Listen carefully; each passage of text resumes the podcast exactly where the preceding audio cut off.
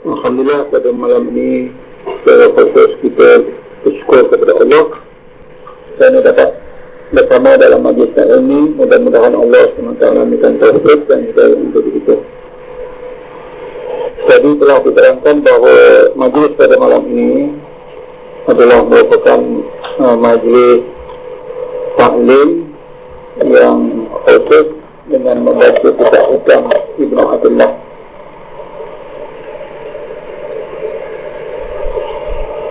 Soal yang pertama, kenapa kita baca kitab? Kalau saya yang menjawab mungkin tuan-tuan tak percaya eh? Jadi biarlah yang, yang menjawabnya ulama yang terkenal eh? Kitab ini karangan Imam Sayyuti Imam Sayyuti ini dia seorang salah seorang khafiz dalam ilmu hadis dalam fiqah tak salah saya dia bermaksud syafi'i. Tarekat yang diikuti tarekat Sazaliyah dia wafat pada tahun 911 Hijrah. Jadi dalam kitab ini Takjidul Hafiqah ni beliau ada menyebutkan tentang kelebihan membaca kitab itu pun bukan kata beliau beliau memetik kata-kata si Abu Hasan Sazali. Abu Hasan Sazali ini diwafat pada tahun 656 Hijrah. Abad ke-7 lagi. 200 tahun sebelum wafatnya Syekh apa ni Imam Sayyidi eh. Apa kata Syekh Abu Hasan Sazali? Eh? Wa kana yaqulu kitabul ikhya'i yurisuka al-ilmah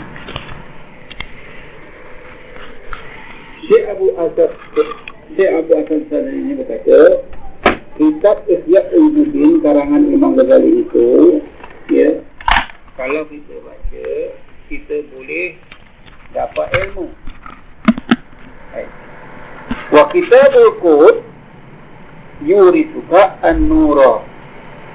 Adapun kitab Qudul Qulub karangan Abu Talib Makki Abu Talib Maki ini dia wafat pada tahun 386. Dia lebih dulu 120 tahun sebelum Imam Ghazali. Eh. Kitab karangan Abu Talib Maki bernama Qutul Qulub. Nah, kitab ni dah saya dah baca dalam bab-bab tertentu. Eh. Apa kata Abu Hassan Ghazali tadi kalau kita baca kitab ni Qutul Qulub Kitabul Qulub Yuri suka An-Nura. Kalau kita baca kitab Qutul Qulub Kita akan dapat kurnia daripada Allah Nur Berbagai Nur Hidayat. Tapi kalau kita ada simpannya tak jadilah. Kena baca. Eh? Kalau kita Tapi lebih baiklah simpan je Daripada tak simpan ha, Lebih baik sikit lah Kurang-kurangnya ada orang datang, eh awak ada kitab Ihya? Ada. Saya simpan je, tak baca. Boleh saya pinjam? Boleh. Kita pinjamkan dia, dia baca, ah, kita dapatlah juga. Kalau tidak pun setelah kita mati, cucu kita atau eh, cucu-cucu kita baca pula. Ah, dapatlah juga. Eh. Jadi kitab kutul-kuluk, kalau kita baca, kita akan dapat nur yang khusus daripada Allah Subhanahu taala. Memang kitab betul betul ini hebat. Kesannya bila kita baca ya. Kerana satu masa dulu saya dapat kitab ni tak salah saya dalam tahun 80 83 tuan-tuan. Kalau saya bangun tengah malam pukul 2 ke pukul 3 kalau saya tak baca kitab ni saya tak boleh tidur. Ha, saya terpaksa baca dulu satu jam ha, barulah mengantuk baru tertidur balik eh. Memang hebat kesannya. wa kana yakunu alaikum bil qut fa inau qutun dia kata Abu Hasan Fazali itu kamu kita ni mesti makan. Maka makanan kita ialah kita kutul kulub itu makanan rohani lah eh. Ha, jadi kitab kitab apa ni? Kitab hikam ni yang dikarang oleh Ibnu Atillah macam mana pula kedudukannya kalau kita baca? Cuba kita kita baca eh, kata-kata Ibnu Ajibah Ibnu Ajibah ni seorang uh, sufi yang selalu disebut-sebut sebagai bertarak wali eh, berpandu kepada uh, ilmunya, amalannya. Apa kata beliau? Eh? Wa kana a'damu ma sunifa fihi al-hikamu aqaiyah. Adapun kitab yang paling besar dikarang di dalam ilmu tasawuf itu ialah kitab hikam karangan Ibnu Athaillah allati ya mawahibun laduniyah yang mana kita hikam itu ialah semata-mata semata-mata kurnia secara laduni daripada Allah Subhanahu wa taala. Secara laduni tu Kalau kita nak tengok mana ilmu laduni, ha, inilah kita hikam. Hmm? Wa asraru rabbaniyah yang mengandungi berbagai rahsia ketuhanan Allah Subhanahu wa taala. Nataqat biha afkaru qudusiyah yang di dalamnya yang bercakap di dalamnya itu fikiran-fikiran yang dibangsakan kepada kekudusan Allah Subhanahu wa taala. Maha sucinya Allah Subhanahu wa taala. Dan wa asrarul jabar jabarutiyah dan juga mengandungi berbagai rahsia jabarut. Rahsia-rahsia yang berkait dengan uh, apa ini sifat-sifat Allah Subhanahu wa taala. Walakat sami tu kata si Ibnu Ajibah ni dia kata walakat sami tu sesungguhnya aku telah mendengar daripada guru kepada guruku. Walakat sami tu saya sayyidina Maulaya Al-Arabi iaitu yang guru guru yang bernama Al-Arabi ya, Syekh Al-Arabi radhiyallahu anhu apa kata guru kepada guru Syekh Ibn Hajibah ni? Dia kata kami itu al-faqihul bunani yaqulu kadat hikamu benu hikamu beni apa illahi antakuna wahyan walau kanat salatu tazuzu bi ghairi Quran la bi kalamil hikam atau kama qala.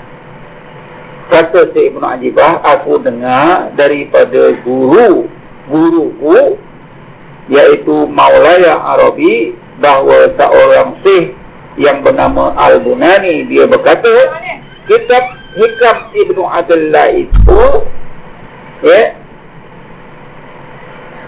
hampir-hampir macam wahyu Ha, jadi Ustaz kata hampir-hampir macam Quran. Eh? Hampir sama sajalah. Kitab Hikam Ibnu Abdullah itu hampir-hampir macam wahyu.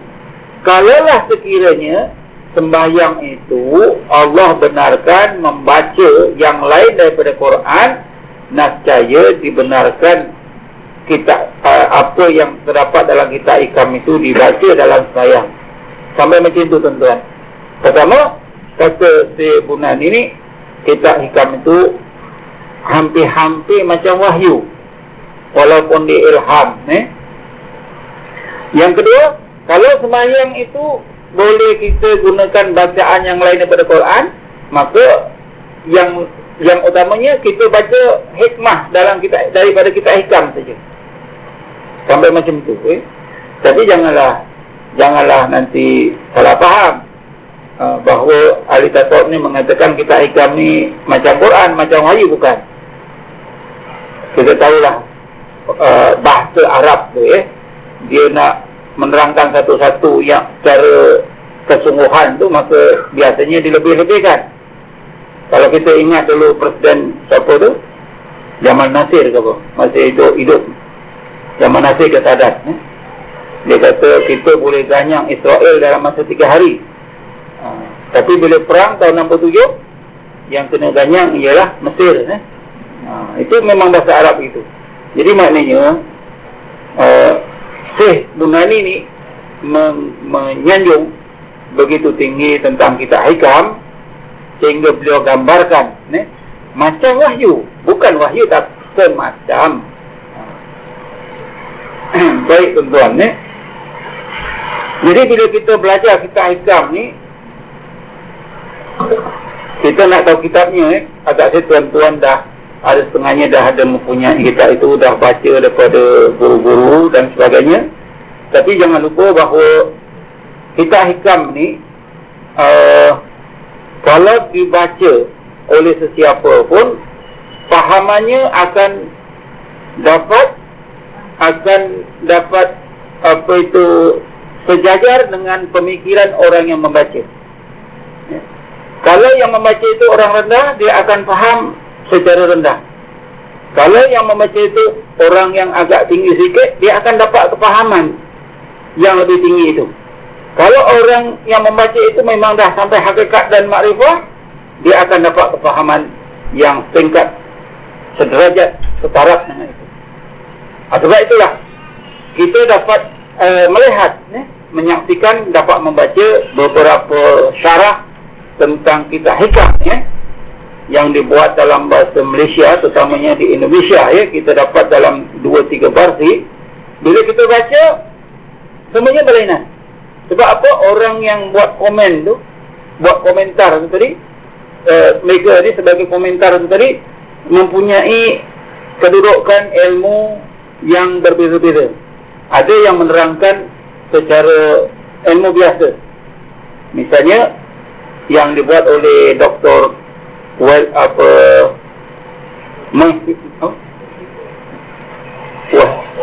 Muhyiddin Wali eh, dari Indonesia yang pernah mengajar di UAE.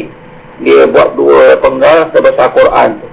Tapi bila kita baca, macam kita baca kitab biasa. Kerana disyarahkan secara syariat, secara ilmu biasa. Tapi tuan-tuan, kalau kita baca kitab hikam, kitab hikam Melayu yang diterjemah, disyarahkan oleh Tok Pulau Manis pada abad 18, ah, kita terasa kita dibawa oleh Tok Pulau Manis untuk menyelami rahsia-rahsia yang dalam-dalam. Ha, begitu juga kita Iqadul Himam ini juga secara daripada kepada hikam yang dibuat oleh Ibnu Ajibah ada dua penggal. Bila kita baca ini, ha, kita juga terasa kita dibawa oleh Ibnu Ajibah untuk meneroka, memahami alam apa yang disebut tadi, alam malakut, alam jabarut, ne? alam hakikat dan makrifah. Jadi, apapun kitab yang kita akan baca, yang penting ialah uh, macam mana kita cara mana kita memahami ketepat mana uh, kita mau memahaminya. Ya, tapi kita perlu sedar juga bahawa kita perlu kepada uh, ilham dan hidayat daripada Allah Subhanahu taala bila kita belajar. Nah, sebab itulah bila kita belajar apa pun kitab dan bila, bila kita belajar apa pun ilmu kita perlulah uh, minta pertolongan daripada Allah SWT mudah-mudahan bukan saja kita diberi ilmu, diberi kefahaman tapi juga diberi kekuatan iman dan amal daripada ilmu yang kita pelajari tuan-tuan dan perempuan sekian uh, oleh kerana di sini saya fikir uh, kita, kita semua boleh membaca tulisan Jawi jadi saya fikir kita gunakanlah kitab kitab apa itu hikam yang ditembah yang diterjemah oleh Tok Bomanit. Eh? Kebetulan harganya pun murah. Hanya saya fikir kalau kita beli banyak-banyak uh, dalam RM4, RM3. Kalau di Kuala Lumpur sana saya biasa beli eh kalau sampai 40 dapat RM2.5 eh dekat Jalan Melayu. Ini mungkin mahal sikit agaknya. Kalau RM4 ke RM5 itu masih murah lagi ilmu-ilmu yang baik-baik ini tuan-tuan murah-murah saja. Ilmu yang tak baik itu mahal-mahal. Eh? Ha. Betul. Kita nak masuk surga murah. Pakai kopi abu teh, kain pelekat, baju Melayu. Kalau tak boleh Melayu, t pun boleh pergi masjid. Ha, tu. Jalan ke surga. Jalan ke neraka susah. 40 ribu, kita tak tak daya. Ha. Nak masuk kelab-kelab yang mahal-mahal tu ratus ribu eh.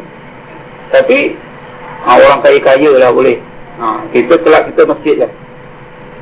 Ha, jadi tuan-tuan, insyaAllah kita akan belajar kita itu. Cuma malam ini uh, kitabnya pun saya tak terbawa. Saya bawa apa ni tadi. Beg saya ni sebenarnya mengandung kitab-kitab Arab kerana saya baca kitab-kitab Arab ni untuk mulai satu petah kerja eh. Uh, ada satu seminar pada 3 hari bulan Jun dan ketah kerja ni sepatutnya siap hari Senin ni tapi sampai hari ni sampai malam ni saya belum mula tulis lagi cuma baca kitab-kitab ni dapat maklumat sikit-sikit dan perempuan sekian pada malam ini insyaAllah walaupun kita tak bawa kitab insyaAllah saya boleh ajarkan ni hikmah yang pertama tapi sebelum itu uh, saya merasakan sangat perlu nak kenal dua perkara. Pertama, pengarang kita hikam itu sendiri yang bernama Ibnu Aqillah. Siapa dia? Eh? Yang kedua, kita hikam tu apa kandungannya? Hmm. Jadi dua perkara inilah yang kita akan uh, ketahui lebih dulu lepas tu baru kita baca kalau ada masa eh sebab kalau kita belajar kita belajar kita ni orang tanya kita saudara ke isteri ke anak ke apa yang belajar kita hikam apa makna hikam tu ha? tak tahulah Ustaz tak mengajar pun hikam-hikam lah apa nak tahu apa nak makna-makna lagi Ha, jadi malam ni yang pertama sekali kenapa kitab ini dinamakan kitab hikam? Hmm? Hikam tu bilangan banyak. Kalau kalau bahasa Arabnya jamak daripada hikmatun. Hikmatun, hikmatani, hikamun. Ha. Jadi hikam, hikam tu berbagai hikmah. Ha. Hikam tu maknanya berbagai hikmah. Hikmah apa?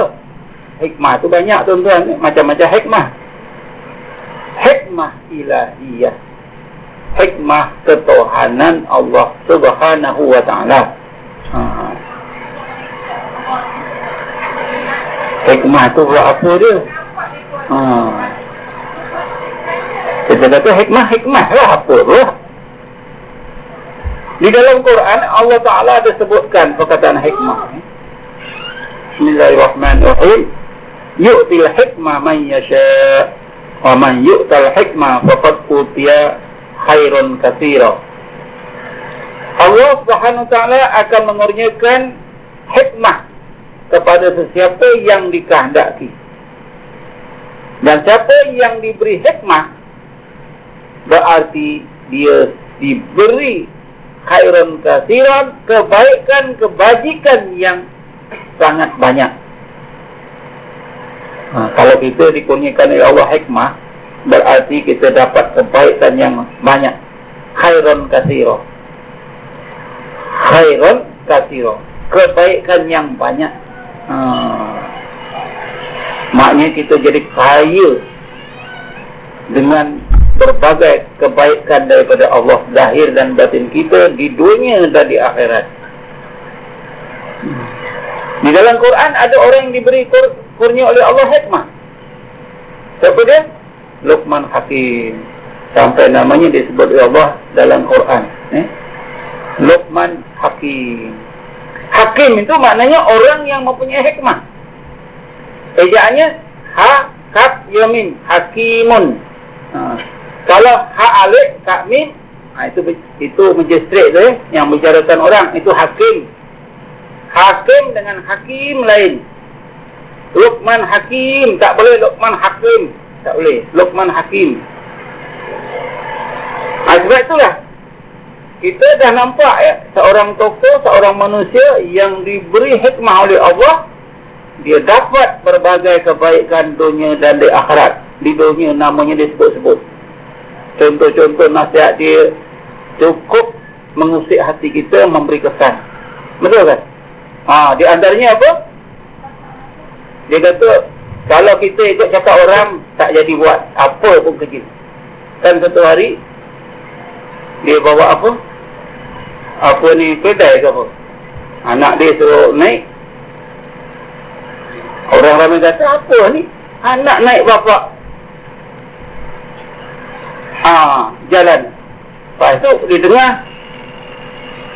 Bapaknya tu, naik. Anak dia pimpin pun orang kata semua tak boleh. Akhirnya jalan dua-dua pun salah naik dua-dua pun salah. Jadi ha, beliau mengatakan ha, inilah kalau kita ikut kalau kita dengar cakap orang kita tak boleh buat apa pun. Kita dengar sajalah cakap Allah Ta'ala. Ha. lebih lagi bila kita belajar ilmu tasawuf ilmu tarakat ni tuan-tuan oh kalau kita dengar cakap orang memang tak mau belajar Dengar cakap orang memang tak mau beramal. Jadi kita dengar cakap Allah saja. Dengar cakap apa yang ulama tasawuf itu cakap dalam kitab. Ha. Apa cakap orang tu jadi penurung. Karena yang baik, terutama yang terbaik, memang banyaklah dugaan. Jadi kita balik semua tadi, kita hikam tu, hikam tu maknanya berbagai hikmah. Berbagai hikmah ketuhanan Allah Subhanahu wa taala. Ah itu maknanya. Ya. Jadi kita ikam itu mengandungi berbagai hikmah ketuhanan. Bila kita belajar berarti kita bukan saja bukan saja dapat ilmu mengenal Allah tapi juga dapat kepahaman dan ilmu kepahaman inilah yang menjadi asas yang mesti ada untuk kita sampai kepada hakikat dan makrifah. Kalau tak ada ilmunya, kepahamannya yang kita pelajari, macam mana kita nak dapat hakikat dan makrifah? Kerana hakikat dan makrifah itu dia duduk di atas ilmu dan kepahaman. Saya dengar orang ramai bercakap dengan saya. Orang-orang yang dah menyesal ni dia belajar sesat. Dulu saat saya belajar. Saya belajar, guru saya kata, dah belajar ni jangan cari ilmu jangan belajar dengan ustaz-ustaz. Yang pentingnya amalkan saja fikir itu. Nanti ilmu tu keluar ni dari dalam. Saya tak pernah dengar lah ulama kata ilmu tu keluar dari perutnya dia dia fikir tu ilmu keluar dari dalam tak payah belajar. Kalau tak ada ilmu tak ada kepahamannya dia fikir saja ilmu keluar dari dalam dia rasa keluar so-so itu iblis lah kat saya. Macam mana tuan-tuan? Dia tak kenal Allah. Sifat dia pula pun tak tahu. Dia fikir, La ilaha illallah, La ilaha illallah. Ha, cukup fikir aja, Jangan belajar. Nanti awak kenal Allah. Ha, saya yakinlah kalau dia kenal, itulah Iblis yang bagi tahu. Ha, sebab itulah. Kita nak dapat hakikat dan makrifah itu setinggi-tinggi ilmu. Eh, itulah setinggi-tinggi ilmu kata Imam Ghazali maka asasnya tu mesti ada. Apa dia? Ilmu dan kepahaman dari mana? Daripada kitab. Hmm? hakikat dan makrifat itu diilham daripada Allah SWT. Tapi syaratnya nak ada ilmu tak ada ilmu tak jadi kan Nabi Muhammad ajar dulu sahabat kan bagi kepahaman tentang Allah, tentang apa hukum hakam semua. Ha, barulah sahabat itu dapat sampai pada hakikat dan marifah. Katalah, ya. Dengan sahabat itu, dia boleh dia boleh faham betul tentang Allah. Sampai hakikat iman. Ha. Misalnya, perkataan hakikat ni tuan-tuan, sudah digunakan oleh Nabi. Tapi orang yang tak faham istilah hakikat ni dicipta oleh ahli ahli-ahli tasawuf tapi apa yang saya baca perkataan hakikat ni Nabi sudah guna. Kita malam ni cuba kita tengok ya. Sahabat tu nak sampai hakikat tu macam mana? Salah seorang sahabat Nabi bernama Harisa bin Malik.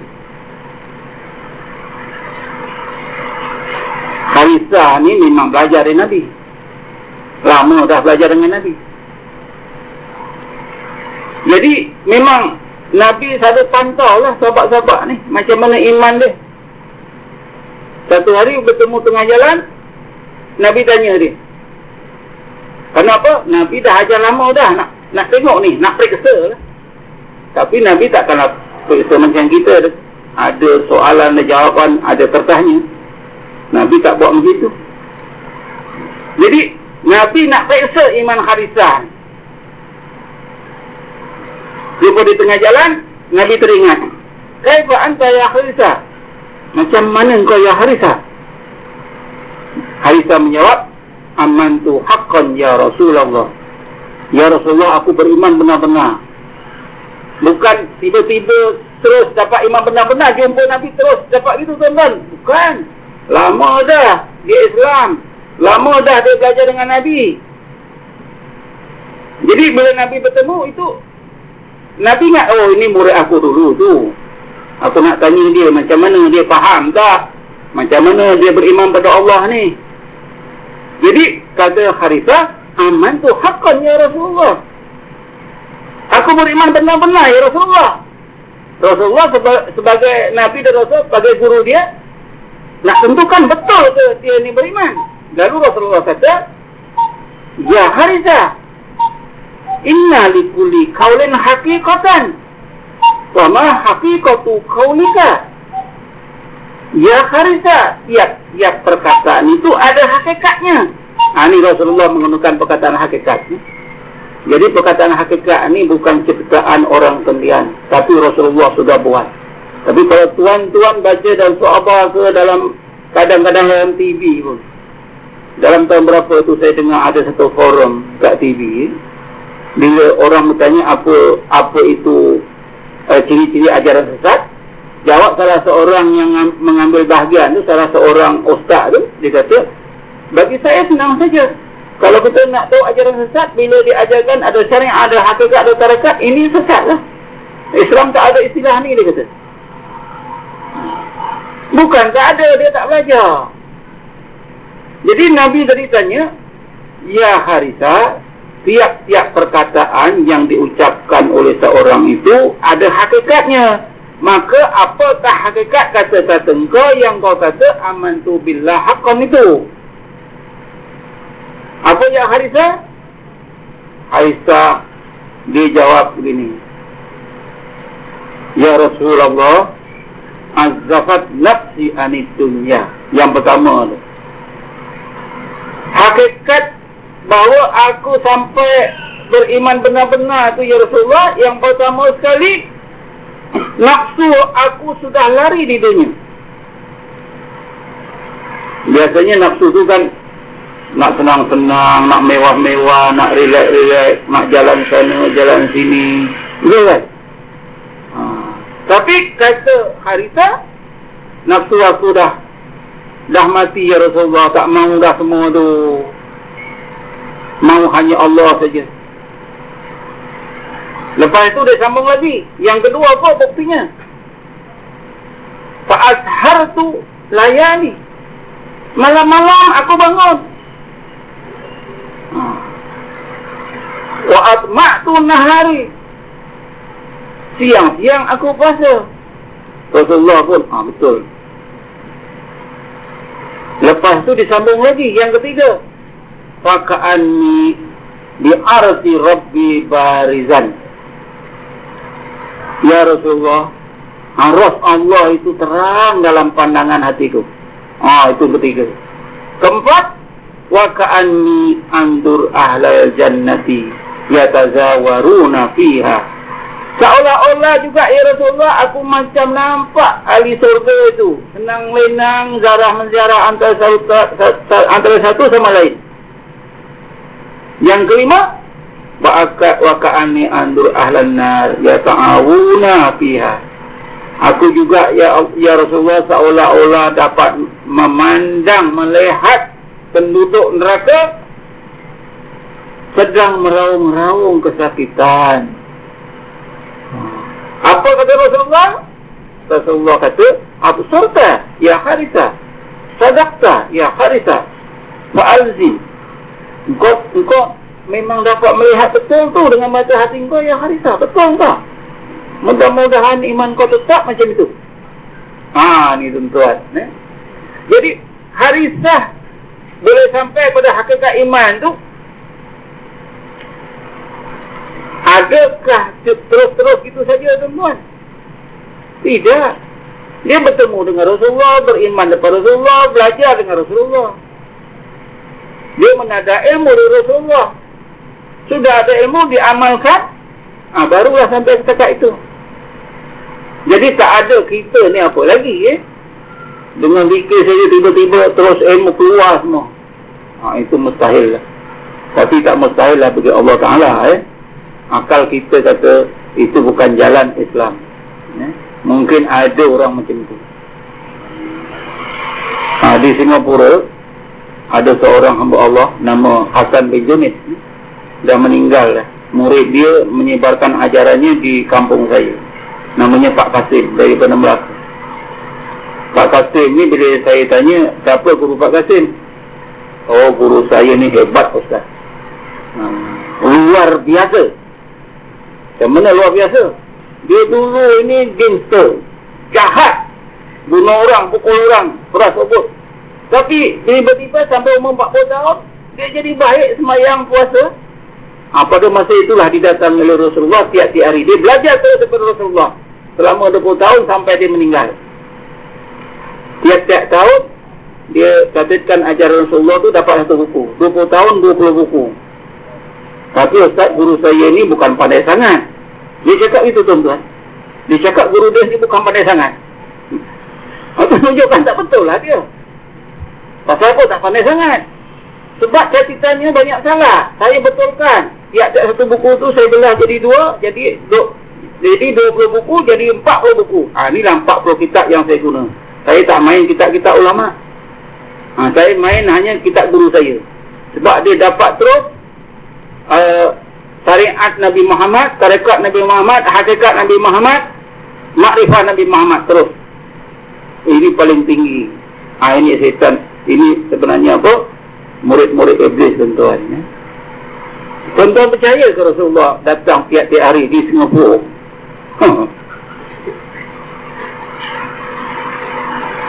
Tapi ada yang percaya. Ramai juga pengikutnya tuan-tuan. Ya. Ha, jadi tak adalah jalan macam tu. Itu bukan cara Islam. Jadi, kita baca kitab itu supaya kita dapat ilmu, dapat kepahamannya. Ha, itulah kita amalkan dalam bentuk takwa kita.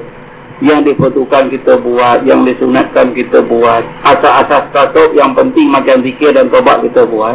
Inilah jalan-jalan yang dilalui oleh para sahabat. Mudah-mudahan ilmu dan kepahaman kita tadi ditingkatkan oleh Allah kepada hakikat dan makrifah. Jadi kalau tak ada ilmunya, tak ada kepahamannya, macam mana? Macam mana kita boleh dapat? Mungkin ada, tapi itu jarang lah. Orang bodoh tiba-tiba Allah Ta'ala bagi ilmu, ada juga. Tapi itu jarang. Janganlah kita mengharap-harap dipilih oleh Allah macam tu. Kita lalu ilah jalan yang biasa. Iaitu cari ilmu dan kepahaman, kita amalkan walladzina jahadu fina dan mereka-mereka yang bersungguh-sungguh bermujahadah pada jalan agama Allah kita nak bermujahadah pada jalan agama Allah tu kalau tak ada ilmu tak ada kepahamannya macam mana? Boleh tak kita nak berjihad dalam takwa. Ilmu tak ada kepahaman tak ada tak ada yang memimpin boleh ke? Boleh ke? Jadi kita nak berjihad seperti yang Allah sebutkan tadi walladzina jahadu fina dan mereka-mereka yang bersungguh-sungguh bermujahadah dalam jalan agama kami dalam jalan mengenal kami yaitu mereka yang berilmu dan tahu beramal jihad kita dalam takwa berdasarkan kepada ilmu dan kepahaman dan amal seperti yang ditunjuk oleh Rasulullah SAW barulah Allah Ta'ala lana hadiannahum subulana nascaya kami akan hidayatkan jalan-jalan agama kami apa yang Allah hidayahkan? Hakikat dan makrifah. Macam tadi. Harisah bin Malik. Dia dah sungguh-sungguh bermujahadah dengan ilmu, kepahaman dan amalan yang Rasulullah kurniakan. Barulah meningkat kepada hakikat iman dia. Ha. Bukan sekelip mata tuan-tuan. Eh? Semua kita dah tua-tua rasa lah macam mana. Nak dapat sikit ilmu tu susah. Nak amalkan ilmu yang sikit itu susah. Nak istiqamah, amal yang sikit itu susah. Tapi kalau kita yakin, Allah Ta'ala dah janji.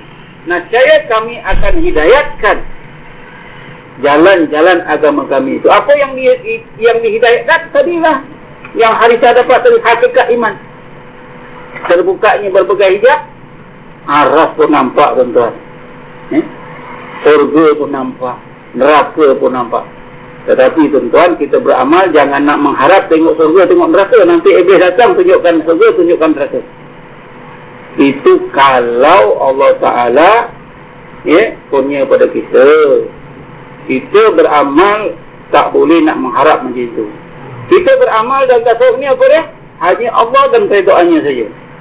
Itu semua fitnah. Eh? Apa namanya? Fitnah. Diisyaratkan dalam Quran, nahnu fitnatun fala takfur. Kami ini adalah ujian kamu saja. Jangan kamu kufur kepada Allah. Macam pandangan Harisa tadi, ujian.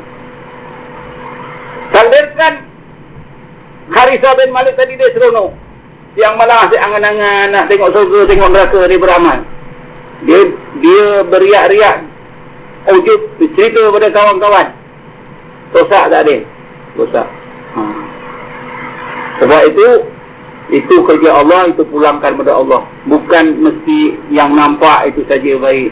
Sebab kita ni tuan-tuan Allah Ta'ala itu maha mengetahui zahir dan batin kita. Yang kita tak tahu, dia lebih tahu.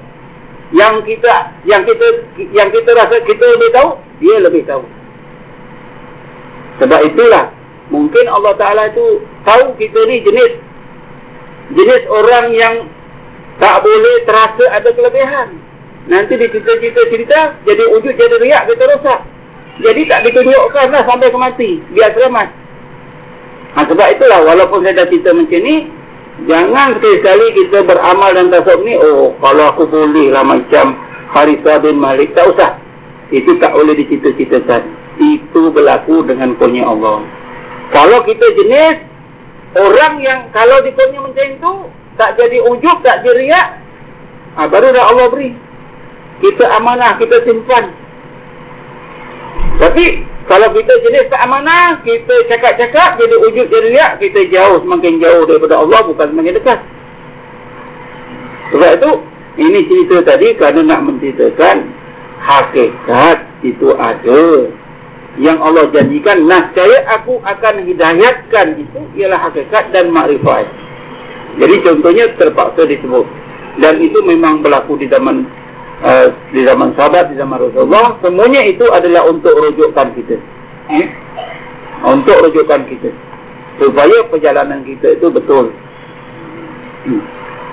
Tuan-tuan dan puan sekian. Ha, jadi,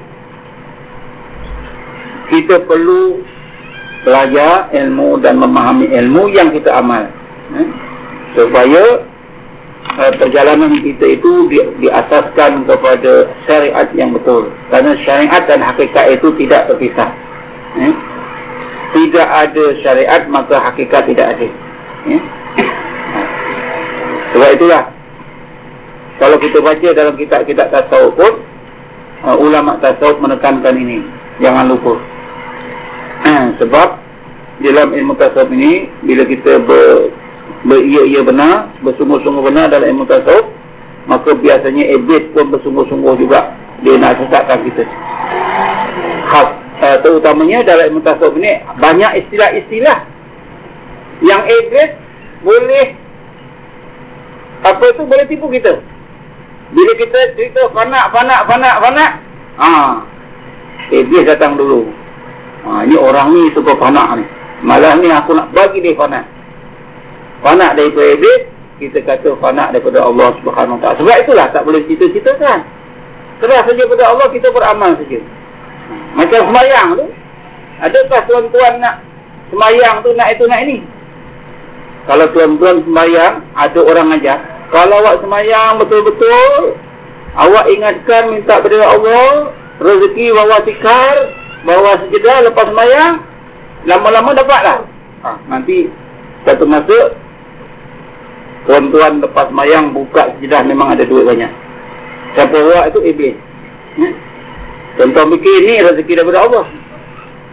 Tapi sebenarnya daripada iblis. Ada orang buat macam tu. Ada orang yang buat macam tu. Guru saya kata, kalau kita semayang minta rezeki daripada Allah, niatkan begitu Allah Allah Taala akan bagi dia semayang semayang semayang semayang satu masuk buka sejedah ada duit ha.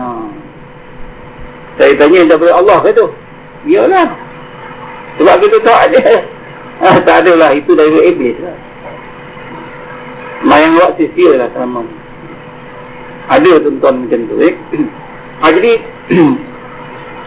kita baca kita ikam ni supaya kita dapat ilmu dan kepahaman jadi saya fikir kandungan kita ikam ni kita akan tahulah nanti. Okay?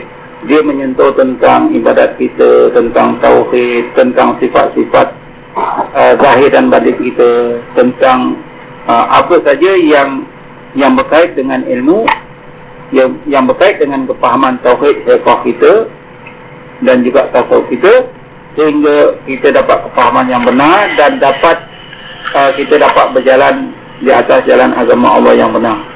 Baik. Perkara yang kedua yang saya sebutkan tadi, kita naklah kenal Ibnu Athaillah. Siapa dia eh? Ceritanya panjang tuan-tuan.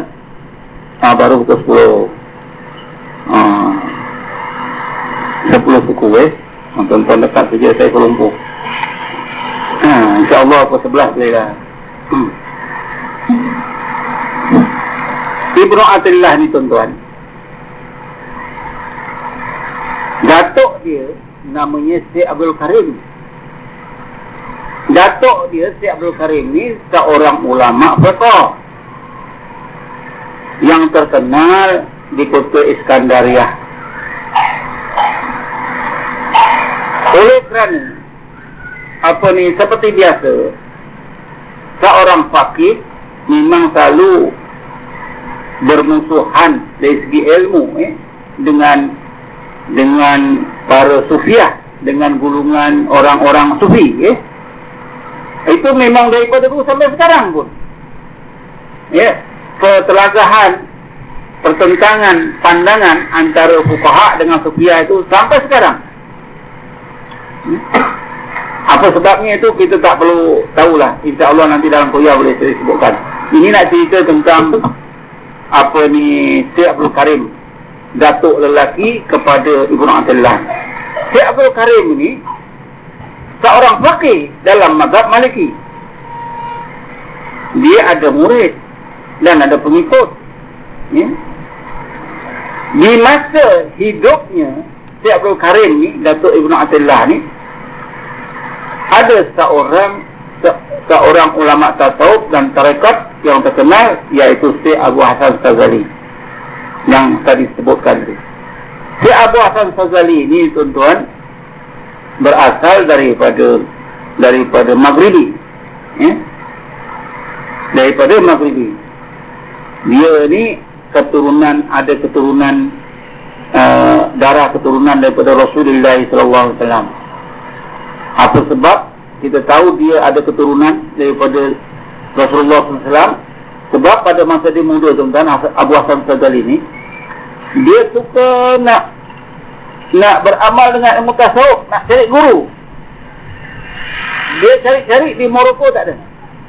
Di Maghribi tak ada. Lalu satu masa dia pergi ke Mekah, Madinah. Berbulan-bulan ke Mekah, Madinah ni. Cari guru. Tak jumpa juga.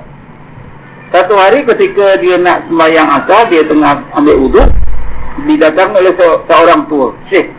Seorang syekh tua. Nasihatkan dia, anak ni nak cari guru kan? Ya. Tapi saya cari-cari tak ada di sini. Di Mekah Medina ada berbulan-bulan tak jumpa. Kata orang tua ni, kau balik saja kat sana. Dekat negeri kau sana, di Bandar Pas ada satu bukit. Di bukit itu, atas bukit itu ada seorang alim. Kau pergilah balik, kau jumpa dia. Dia pun balik sampai di Bandar Pas satu hari dia pergilah naik ke bukit tu. Agaknya bukit dia tinggi ya, tinggi. Dia bila naik ke bukit itu dapat separuh jalan orang alim yang dia nak temui tadi sambut di tengah jalan. Ha, itulah namanya Syekh Abdul Salam Al-Musaid. Kata Syekh Abdul Salam Al-Musaid ni dia bagi salam dulu. Assalamualaikum. Ya, dia sebut nama Hasan Fazali ni daripada mula sampailah kepada Rasulullah. Sipulan bin sipulan, sipulan bin sipulan, sipulan. Sepanjang Abu Hasan Fazali. Oh kalau macam ini dia tahu keturunan itu sampai Rasulullah. Hmm. Agaknya Allah Ta'ala kasyatkan si Abu Salam. Ha, Abu Hasan Fazali pun dah yakin bergurulah daripada Syekh Abu Salam Amusai. Jadi bila Abu Hasan Sazal ini pindah di Iskandaria. Dia mengajar ilmu tasawuf. Mengajar tarekatnya Sazaliyah. Maka dimusuhilah oleh Datuk Ibn Atullah tadi, Syed Abdul Karim. Ah, jadi musuh besar. Masing-masing ada murid. Syed Abdul Karim pun ada murid. Abu Hasan Sazali pun ada murid. Murid Abu Hasan Sazali ini macam tak sabar minta izin pada Abu Samsul tadi Tuan kami rasa tak tahan Tuan. Biar kita gempur saja si Abdul Karim ni. Agaknya nak dipukul ke apa tak, tak tahulah. Agaknya lah kata Abu Hassan Fazali sabar. Kita doakan saja. Mudah-mudahan dia belajar tasawuf kalau tak baca, kalau dia tidak, nanti anaknya. Kalau tak anaknya, nanti cucunya. Kan Nabi sudah macam tu. Ajar kita. Oh, Allah mahdi kami fa'innahum la ya'lamun. Ha, itulah kita guna. Jadi murid-murid Abu Hassan Sadri ini pun diinsap lah. Oh kalau begitu Tuhan dia lah. Kami redha lah. Kita terima sajalah kerjaan daripada Syekh Karim.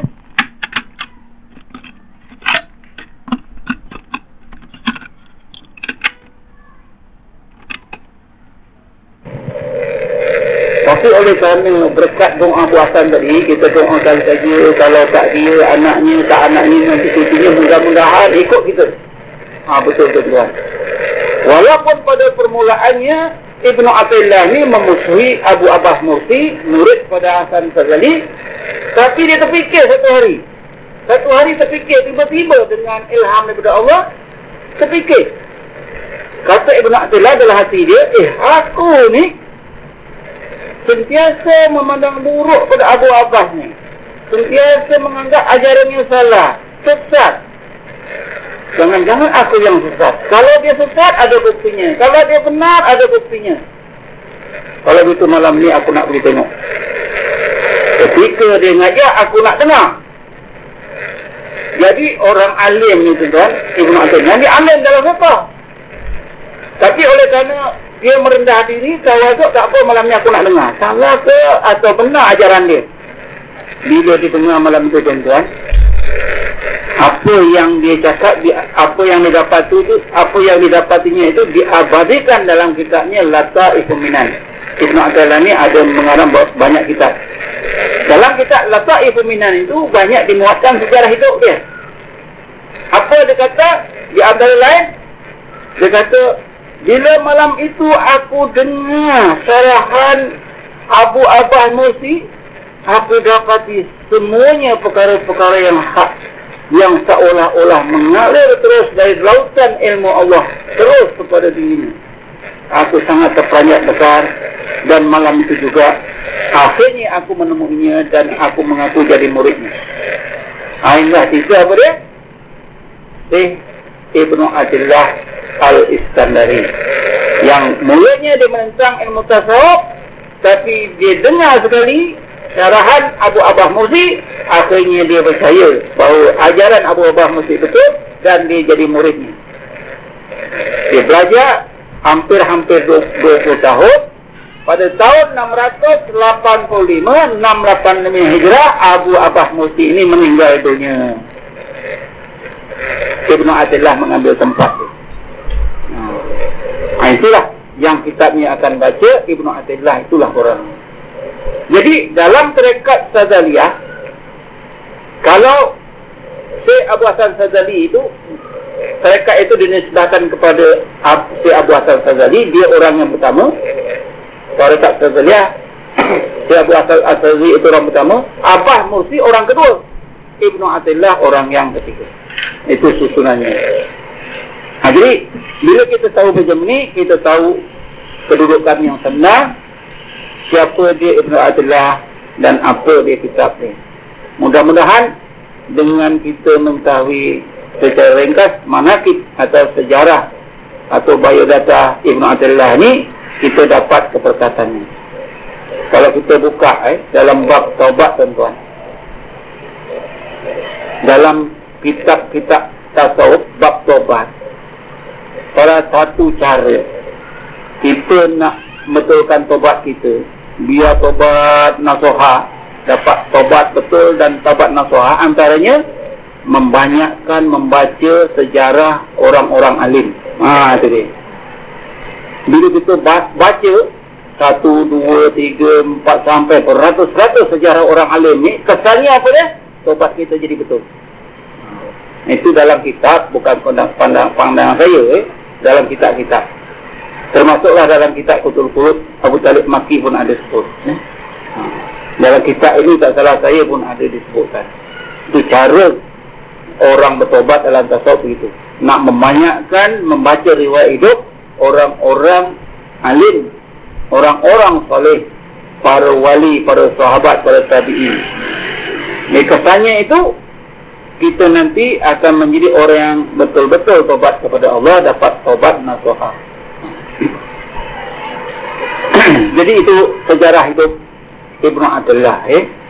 Akhirnya dia wafat pada tahun 709 Hijrah.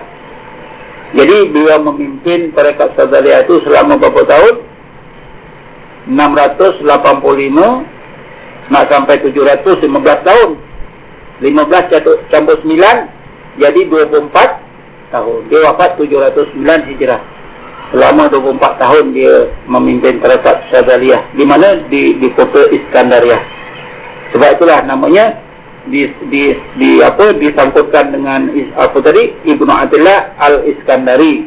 Ada juga yang menyebutkan Ibnu Atillah Sekandari pun ada.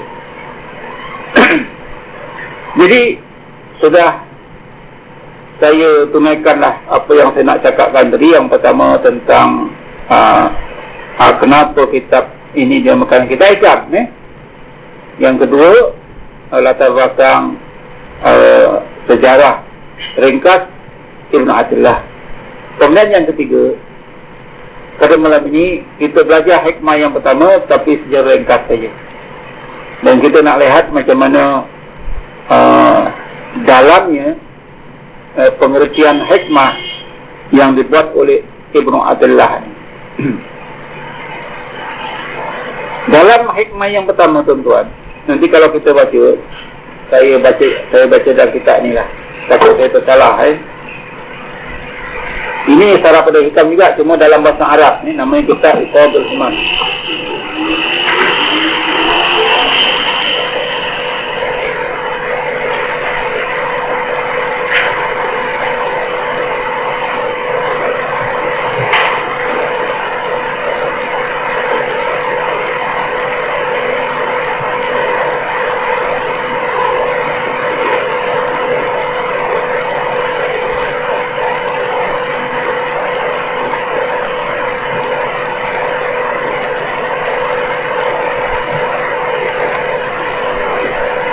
ni tuan-tuan eh. Ini hikmah pertama. Kalau tuan-tuan nanti kita kita itu tuan-tuan beli sendiri lah eh.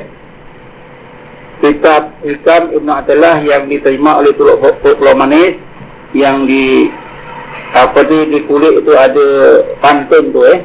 Ha. Nanti tuan-tuan boleh baca boleh semak eh. Jadi malam ini kita baca hikmah yang pertama walaupun tuan-tuan mungkin tak tak bawa kitab kita baca hikmah yang pertama. Bismillahirrahmanirrahim. Min min alamatul i'timadi alal amali nuqsanur rajai inda wujudi zalali. Dalam setengah bersih dia dia tulis min alamatil i'timadi dalam bentuk jamak. Di sini dalam bentuk apa ni nakir apa ni nakirah apa ni? Mufrad eh? Min alamati i'timadil alal amali nuqsanur rajai inda wujudi zalali. Maknanya tuan-tuan Sebahagian daripada tanda-tanda Orang Yang bergantung Kepada amal Seseorang yang bergantung Kepada amal Ialah kurangnya Kurangnya Sifat roja Ketika berlakunya Satu-satu maksiat Cuba kita dengar lagi sekali eh.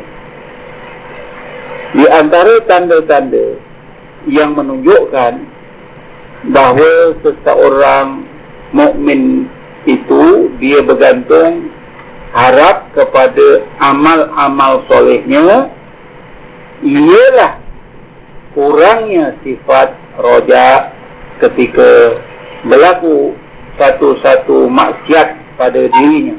Ha. kalau kita baca sepintas lalu kita rasa Ibnu Atullah Ibnu Atullah ini nak menerangkan tentang amal tapi sebenarnya bukan tentang dalam satu seminar di Kelantan ada satu ketah kerja yang dibentangkan berkenaan kandungan kita ikam ni. Dan dalam kata kerja itu disebutkan tentang ini tentang hikmah yang pertama ini. Dan diberi huraian ini Ibnu Abdullah menerangkan tentang tentang amalan tentang takwa lalu diterangkan panjang lebar. Kebetulan kebetulan kata kerja itu yang mengulas saya dalam seminar itu ya pada tahun lepas bulan bulan 10 ke bulan 11 dia semena kerana hari apa tu hari pondok uh, di apa di Kelantan uh, ada satu pondok tu pondok pasal tumbuh dia merayakan hari pondok seluruh Kelantan ni pondok-pondok seluruh Kelantan itu dia berpakat buat satu hari satu bukan satu hari di situ ada 3 4 hari lah macam sambutan hari pondok ha, itulah jadi dalam antara acara sambutan hari pondok itu ada seminar tentang kita hikam. Tak salah saya yang menulis kereta kerja itu Dr. Syafiq Abu Bakar daripada UKM dan yang mengulas saya. Ha, jadi apa yang saya nak sebutkan di sini tentang itu ialah ulasan Dr. Abu Bakar Syafiq itu dia kata ini keterangan tentang amal. Tapi sebenarnya bukan tuan. Itulah saya kata tadi. Kalau orang yang membaca kita ikam ni berlainan ni dengan orang kalau dua orang mungkin dua, dua, pandangan hmm? macam Dr. Safiq dengan saya dah lain dia kata ini amal kata saya bukan amal nampaknya amal tapi bukan amal dia nak menerangkan tauhid kerana kata saya pertama sekali pertama sekali kenapa hikmah ini dipilih oleh Ibnu Abdullah dijadikan hikmah yang pertama diletakkan dalam bukunya. Ini tentulah mengenai perkara yang sangat penting. Perkara yang sangat penting ialah berkenaan akidah. Dan dalam akidah itu, asas akidah itu ialah La ilaha illallah. Nah, jadi Ibnu Atullah sebenarnya dalam hikmah ini dia nak menerangkan tentang Tauhid yaitu tauhid uluhiyah dan tauhid rububiyah. Dalam tasawuf dia ada tauhid uluhiyah, tauhid rububiyah. Tapi dalam ajaran akidah Wahbi dia tak ada. Tauhid satu saja. Eh? Dia satu saja, tak ada rububiyah, tak ada uluhiyah saja. Hmm. Tapi dalam tasawuf Kerana berdasarkan pada Quran maka ada tauhid uluhiyah, ada tauhid rububiyah. Perkataannya itu saja pun ada. La ilaha illallah. Ilaha, daripada ilaha itu uluhiyah. Rabb, alhamdulillahi rabbil alamin. Rabb. Rabbun. Jadi daripada Rabbun itu rububiyah. Perkataan ilah ada dalam Quran, perkataan Rabbun ada dalam Quran. Ha, tentulah ada uluhiyahnya, ada rububiyahnya. Macam mana? Orang Nabi kata satu saja. Rububiyah tak ada, uluhiyah saja. Macam mana? Ha, itu tak betul. Dan kita pun disuruh oleh Allah supaya supaya kita ingatkan tauhid uluhiyah, tauhid rububiyah. Allah Taala berfirman dalam Quran, Bismillahirrahmanirrahim. Wad'uhu khawfan wa tam'an. Hendaklah kamu, wahai orang-orang beriman, berdoa kepada Allah khawfan dalam keadaan takutkan kebesarannya. Takut kebesaran Allah itu uluhiyah. Wa tam'a dan tamak kepada rahmatnya. Itu rububiyah dia. Tam'a itu tauhid rububiyah. Khaufan itu tauhid uluhiyah. Sebab itulah orang mukmin yang sebenar di dalam pura apa tu? Pura sajdah eh. bahawa orang mukmin yang sebenar itu mereka itu berdoa kepada Allah harfan wa tum'ah. Bismillahirrahmanirrahim. Kata jafa junubuhum anil madaji'i wa yada'una rabbahum khawfan wa tum'ah. Wa mimma razaqnahum yunfikun. Orang yang mukmin sebenar-benar itu pada malam hari dia, mereka itu bangun tahajud. Wa yad'una rabbahum dan mereka itu berdoa kepada Tuhan mereka Allah khaufan wa tam'a. Ha betul. Ada khaufan, ada tam'a dalam Quran biasanya bila sebut khaufan akan diikuti tam'ah. Bermakna bila sebut uluhiyah akan diikuti rububiyah. Ha, jadi sebenarnya Ibnu Athaillah di sini nak menerangkan tauhid uluhiyah. Tauhid uluhiyah itu kebesaran. Ha, dari mana datangnya kebesaran Allah ini? Sifat-sifat keagungannya. Yang kita sebut Allahu Akbar, Astaghfirullahaladzim ah. Sifat-sifat yang menunjukkan keagungannya Nama-nama yang menunjukkan keagungannya Mutakabbir Akbar Azim ya? Bil jalali wal ikram ah. Nama-nama sifat-sifat yang agung Yang hebat ni Itu dimasukkan di dalam kebesarannya. Bila kita ingat akbar, ha, itu kita ingatkan uluhiannya, keagungannya. Lepas tu, yang rububiyah, sifat-sifat kesempurnaannya. Kasih sayangnya sempurna, nikmatnya sempurna, hidayahnya sempurna, ilmunya sempurna, urusannya sempurna. Semua sempurna. bila kita bila kita ingat keagungannya kita takut kalau kita taat bila ingat kesempurnaannya kita jadi sejuk sebab itu dalam Quran ada dua ni tuan-tuan kesan pada orang mukmin yang sebenar-benar misalnya bila dengan Quran saja Bismillahirrahmanirrahim taqta'iru minhu jurudul ladhina yakhshawna rabbahum Summa talinu juluduhum wa qulubuhum ila zikrillah. Ha, ini ada dua tauhid. Kesan dua tauhid pada orang mukmin yang sebenar. Orang mukmin yang sebenar itu tuan-tuan bila dengar Quran tak sa'iru minhu. Minhu itu hu itu Quran. Siapa dia tak sa'iru menggelapkan seluruh anggota orang yang takutkan kebesaran Allah ketika mendengar Quran ha, mengetang-ngetang. Ni sebut saja dalam ayat-ayat Quran tu ada kebesaran Allah menggeletar. Ha, itu pasal apa? Teringat keagungan Allah, uluhiyah Allah. Tapi tak habis itu, disambung lagi oleh Allah. Summa kemudian talinu juluduhum wa qulubuhum ila zikrillah. Kemudian talinu lembutlah, tenanglah seluruh anggota dan hati orang yang mengingati kesempurnaan Allah Subhanahu wa taala. Bila ingat rububiyahnya jadi tenang balik, ngertanya hilang. Hati tenang, tubuh tenang. Kan kita kalau kena gertak eh, ketua kita katalah kita digertak oleh raja. Mana panjang leher dia. Oh, kita pun mengetah letak. Ah, ini tak ini bukan perintah main-main. Bila yang bawa pedang dia dekat dengan kita, ah tak jadi ya. Kita batalkan saja. Saya sayang lagi hamba ku ni. Kita tak jadilah mengetah kita.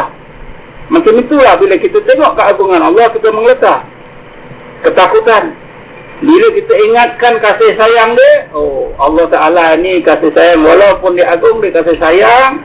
Kasih sayangnya tak ada hadnya. Jadi kita ingat balik kasih sayangnya, rahmatnya, kita jadi tenang. Ha, itulah dinamakan rububiyah. Kita dalam susah. Dalam susah tu tuan-tuan, Allah nak tunjukkan keagungan dia. Ha, ini kuasa aku ni. Harta yang aku bagi begitu kita aku sekarang ambil. Bengkak si tuan-tuan. Tapi oleh kerana kita tak tahu tauhid, kita takut kerana kita takut. Kalau kita tahu tauhid, kita takut pada Allah. Allah harta ni Allah engkau bagi sekarang kau ambil. Ya Allah, dia takut kepada Allah. Kerana dia faham tauhid. Tauhid uluhiyah. Masa bagi dulu, berjuta-juta, tunjukkan kasih sayang dia, rububiah dia. Bila ambil, tunjukkan kekuasaan dia. Kehebatan dia.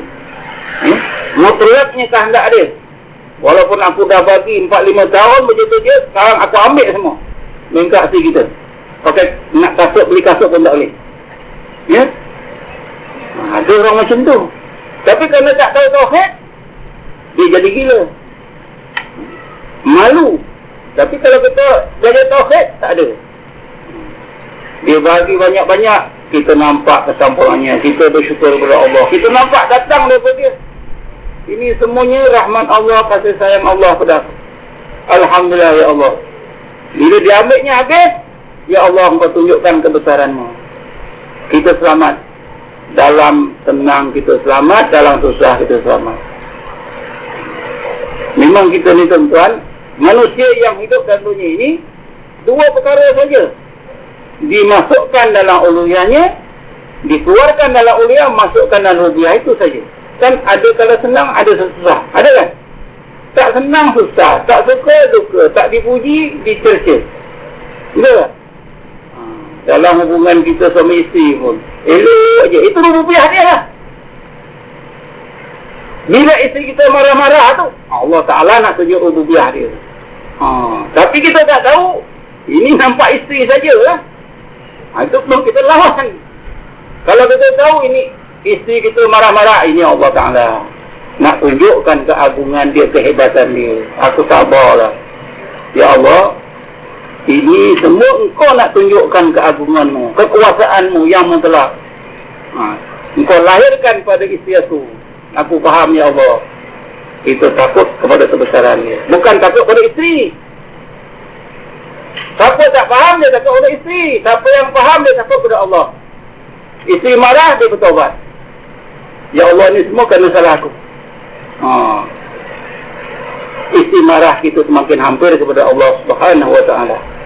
Isteri senyum baik pun kita semakin hampir. Siapa nampak apa? Nampak rububiyah dia.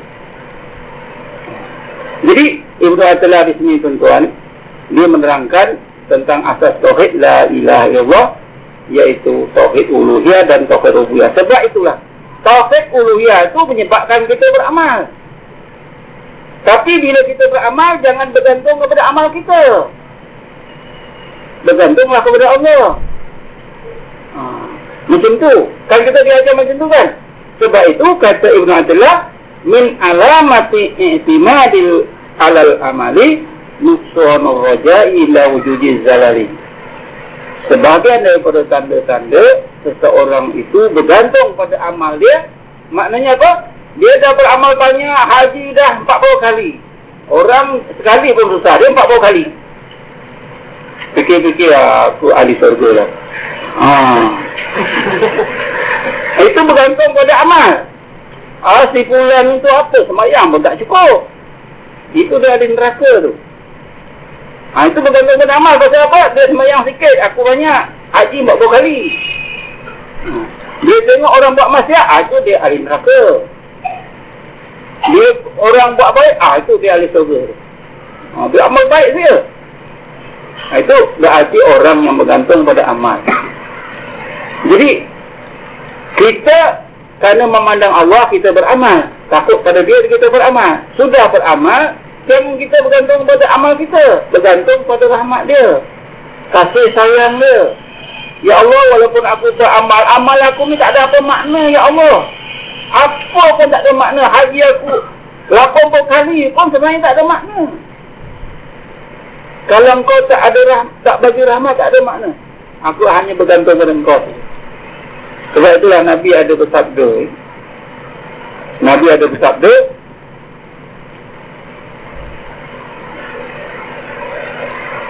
ana a'rafukum billah wa asuddakum khawfan minhu wala adri ma yaf'alu bi wala bikum.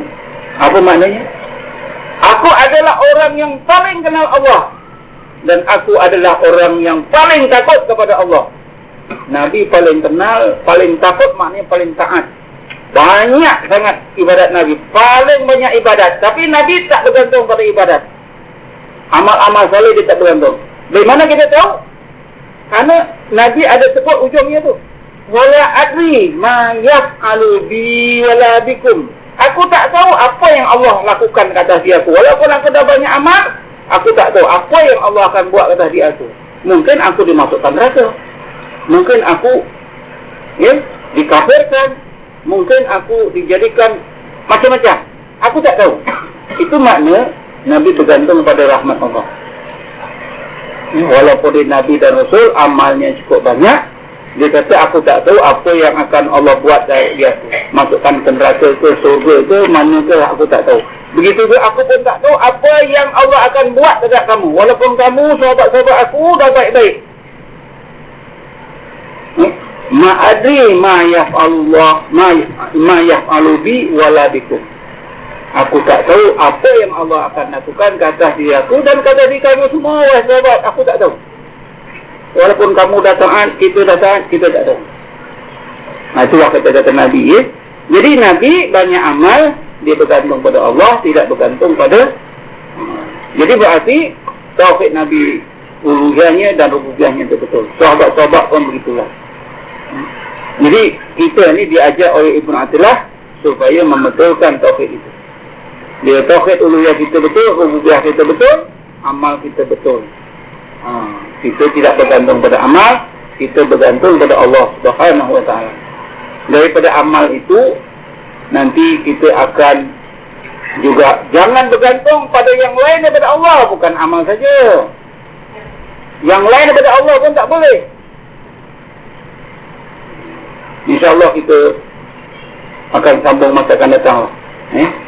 Macam mana kita bergantung pada yang lain daripada Allah Subhanahu wa ta'ala. Ini cukuplah pada malam ni. Kita dah belajar lama sangat.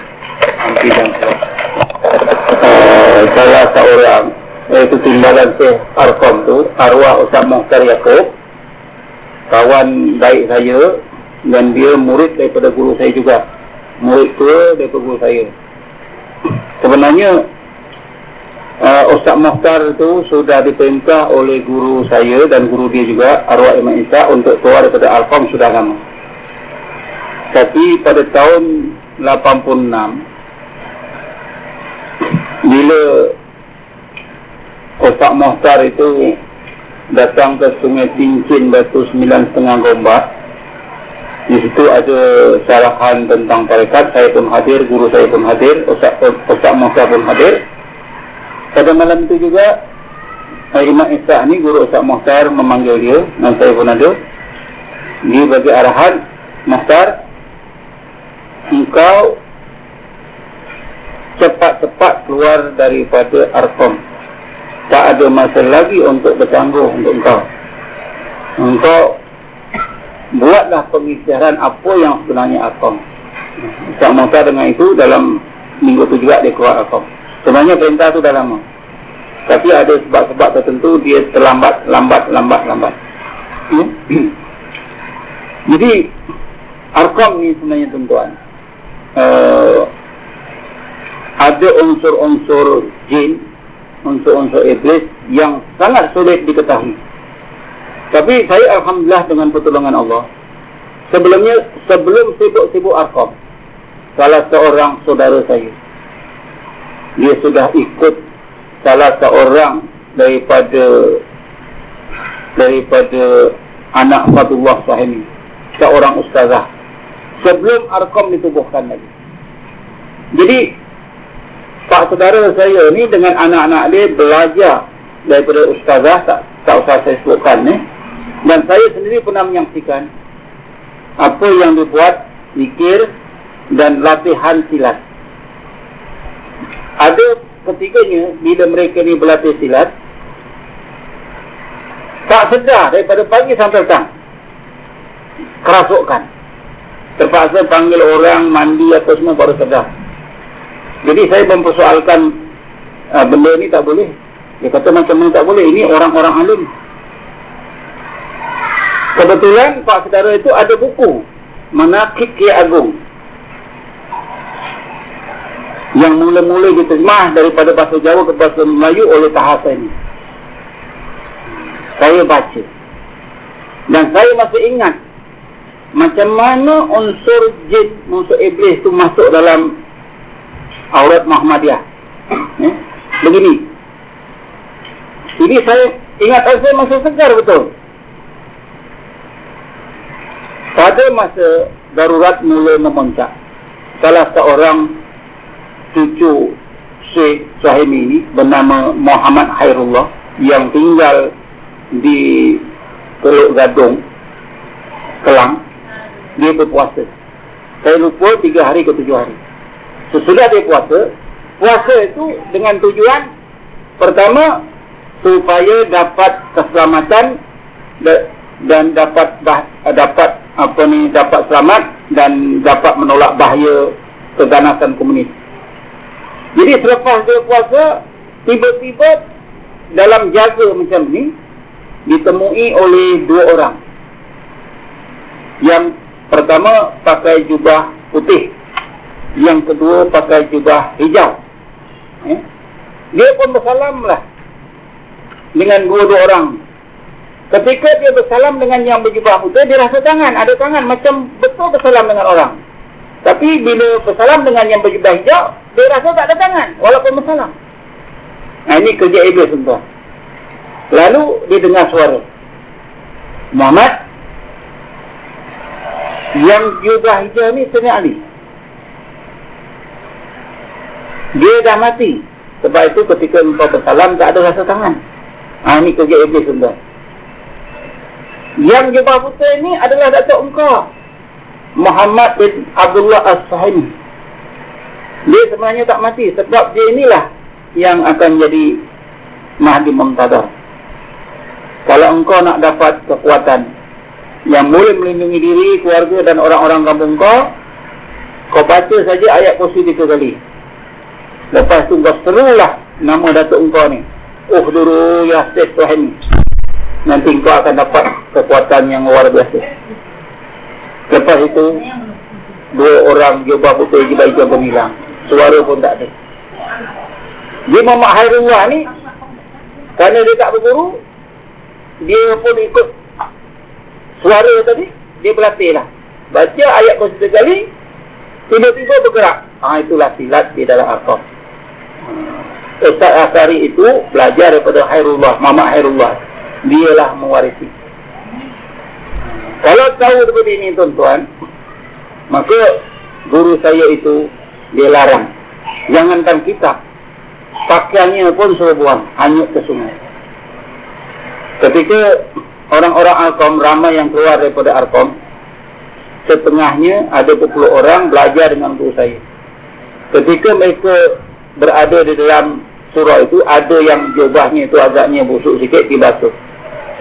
Disidai. Di surau itu ada seekor anjing, datang dari mana tak tahu lah. Ambil jubah itu, dihiritnya tepi sungai, bawa ke pasir, ditimpus dengan pasir. Tuhan punya jubah, cari mana ni jubah aku, mana jubah aku, nampak ujung sikit je.